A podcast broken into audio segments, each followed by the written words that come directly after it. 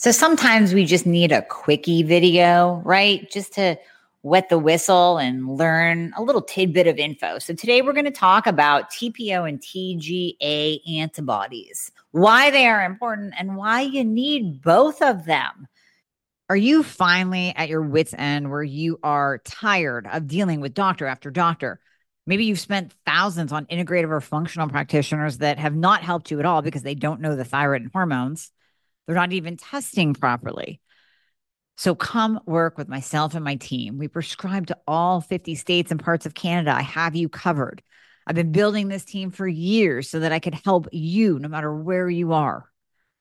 All you have to do is click the link in the show notes, book a free application call. We're going to go over your current health situation, what worked, what hasn't worked, all the things.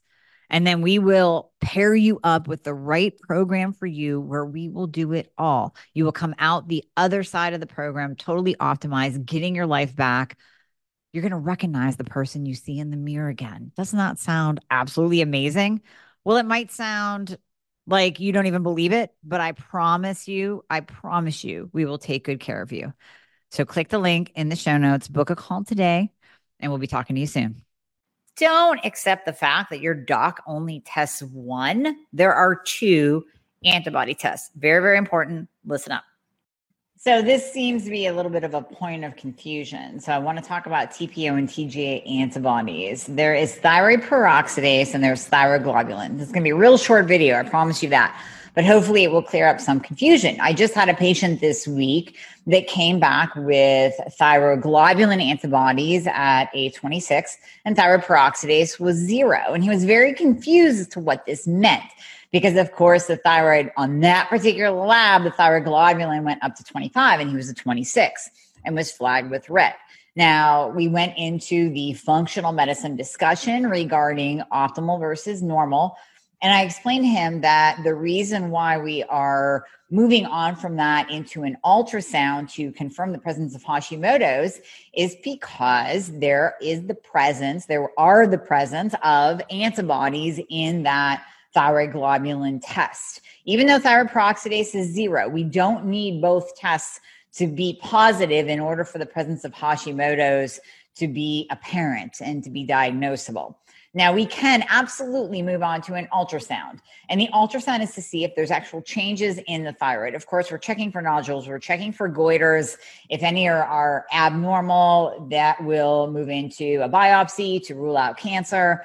Um, but in general, we're looking for those abnormalities that indicate the destruction of the thyroid from Hashimoto's, from having antibodies, from having an autoimmune condition Hashimoto's, where those little soldiers go out and start beating up your thyroid. So if you're getting beat up every day, right, you're not going to look the same. That's where the ultrasound comes in. But we, the bottom line is we want to test TPO and TGA. I've also been seeing this weird pattern with my patients where their physicians, whether current or in the past, will only test one of the two forms of antibodies. We want to test both TPO and TGA. That's how I abbreviate it. Thyroglobulin antibodies, thyroid peroxidase antibodies. So you want to ask for both of those tests to really get that full picture of what your thyroid is doing. And it's also worth mentioning if you have Graves' disease, please still ask for TPO and TGA because you can have Graves and Hashimoto's at the same time. You will most likely swing back and forth, but there can be the presence of Hashimoto antibodies, even in the presence of Graves' disease antibodies. So please ask for TPO and TGA. Make sure both of them are on your test form. Make sure you have been tested for both of them. And then we will look at them from an optimal point of view. So, for additional information, I'm going to put my lab and symptom checklist link in the description. So you can click on that. You can download that. That will tell you all of the labs that you need to get, what they mean, and where you should be optimally. So even though the patient that I talked about had a 26, even if he came in at a 20, I would still say, hey, you know what? Those are 20 soldiers.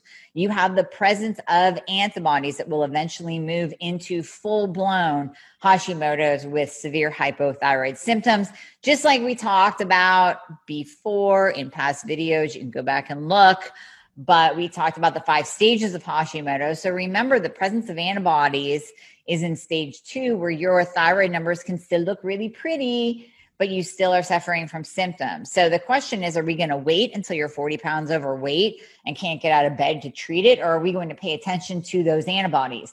In order to pay attention to the antibodies, you need both tests.